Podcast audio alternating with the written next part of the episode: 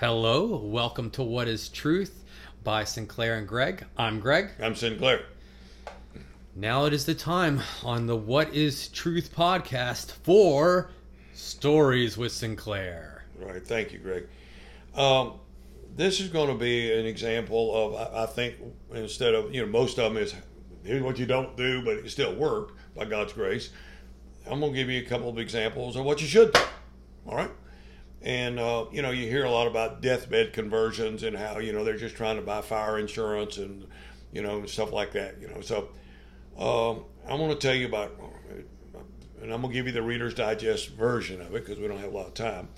I'm going to tell you about three incidents where I went to a man's deathbed and witnessed to him.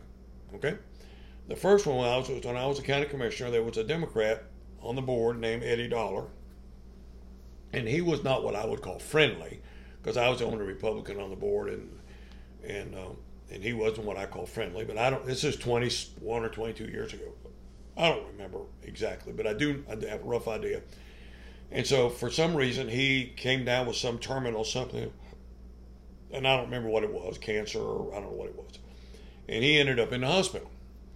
And uh, so I went to see him, and he's laying there in the bed, and I walked, you know, and he, he knew who I was. He walked, sat down beside the bed, and I was, we started talking. I said, well, let me ask you a question, uh, Eddie. Uh, and I'm going to ask you, listeners, I'm going to ask you podcast listeners the same question. Just pretend you're laying there in the bed.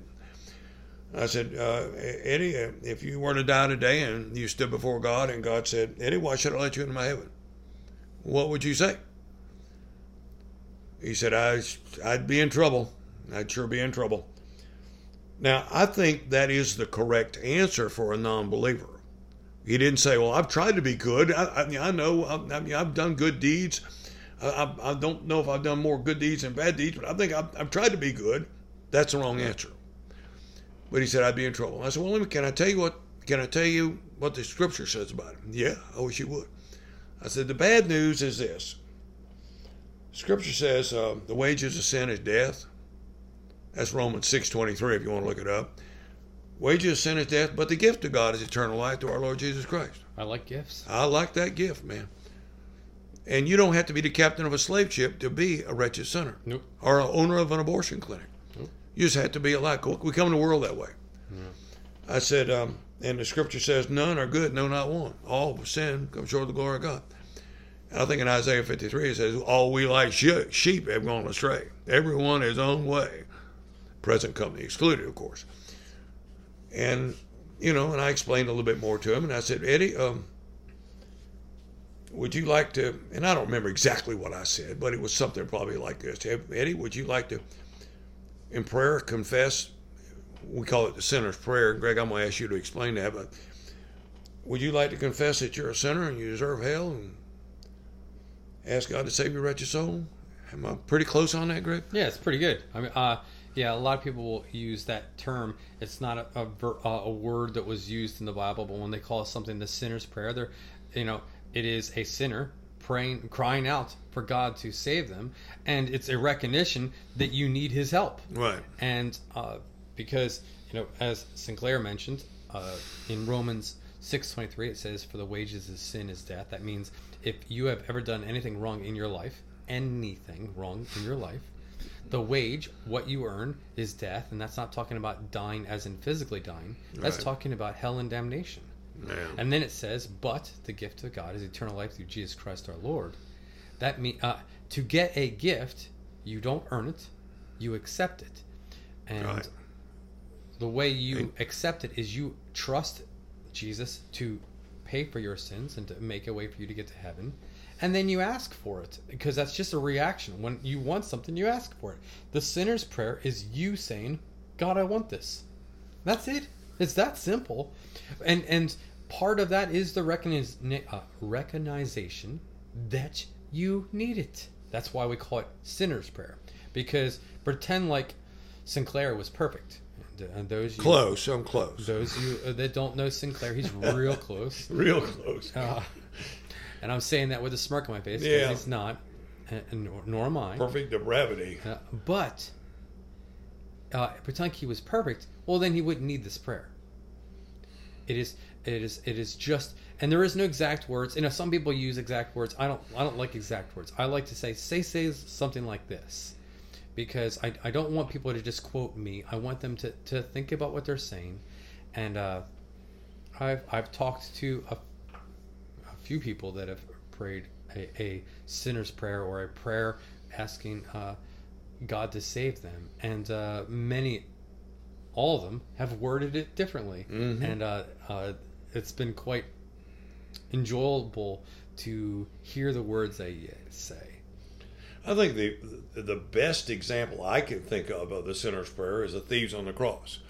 Yeah, You know, because one thief, all of a sudden they went up there as unbelievers because they were ridiculing. You know, they were saying, "Come, come down, take us with you." You know, and so you know, read it, go back and read it. There's a couple of accounts, and one account tells this the tale where one thief says to the other one, "Don't you fear God?" Now he's acknowledging who Jesus, uh, in my opinion, he's acknowledging who Jesus is, and I think he is because later on he says, "When when you come into your kingdom." So he said, "Don't you don't don't you don't you fear God?" And um, he said, "Don't you know uh, this man ain't done no wrong?" Now, then he says, "Don't you know we deserve what we're getting?" Hmm. Now, so you know, as a sinner, you would say, Jesus, he led this sinless life, which we can't do. He ain't done no wrong. Um, and don't you know? In the in the fear of God would be, you know, the wages of sin is death. You know, mm, I don't want that. It's sort of like that hymn, "Grace taught my heart to fear, and grace those fears relieved." So, and then at the end, this this this one sinner says to the other sinner, um, "Don't you know we deserve what we're getting?" Which admitting he's a sinner. And then he says to Jesus, and here's the sinner part.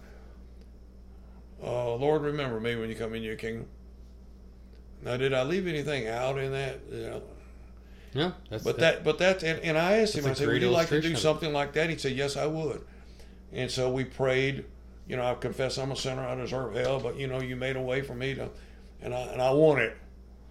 And so, and and uh, evidently he was a man, probably in his 60s then, or not as old as I am now, but evidently he led all his life and had never come to that conclusion.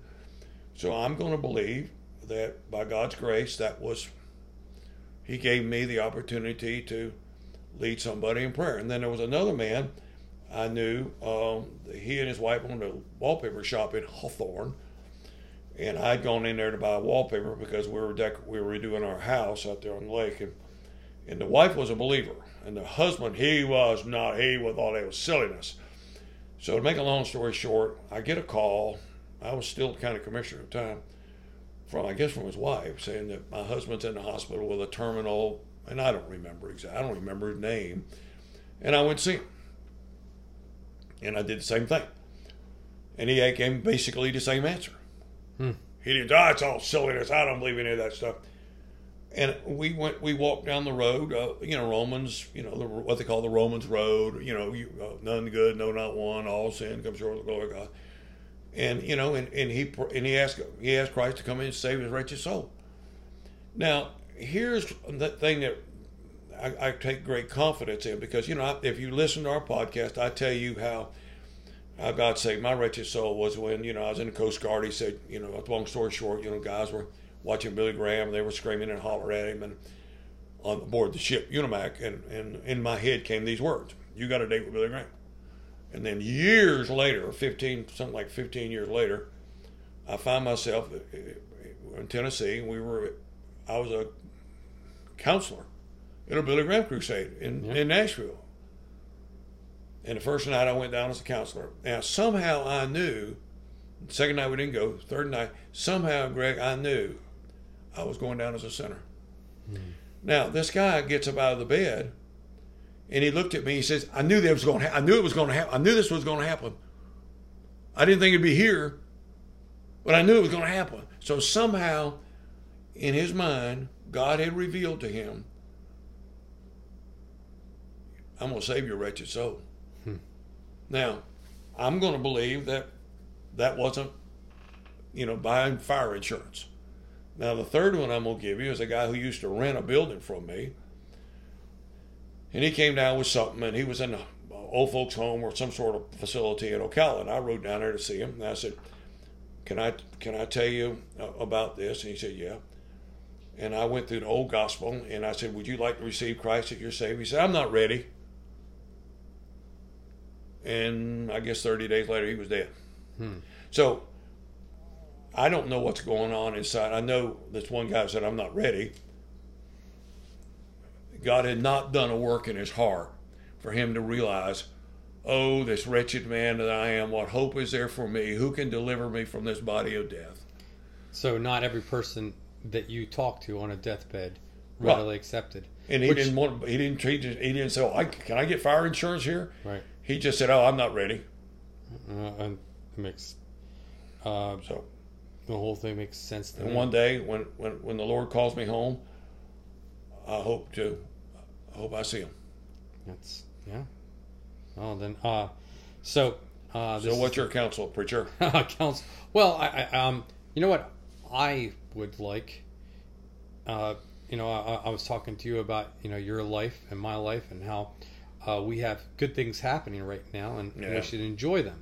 And I think what would be sad is if you accept the free gift of salvation right at the end and you don't get to enjoy life walking with that salvation throughout your life. Right. So my my uh, thought to the people out there in Podland, as you call it, is that you know maybe uh, you should think about it now instead of wait, waiting until you're on a deathbed. We had a friend of ours uh, last week who was riding a, a motorcycle and a car pulled out in front of him, and uh, he, he died instantly.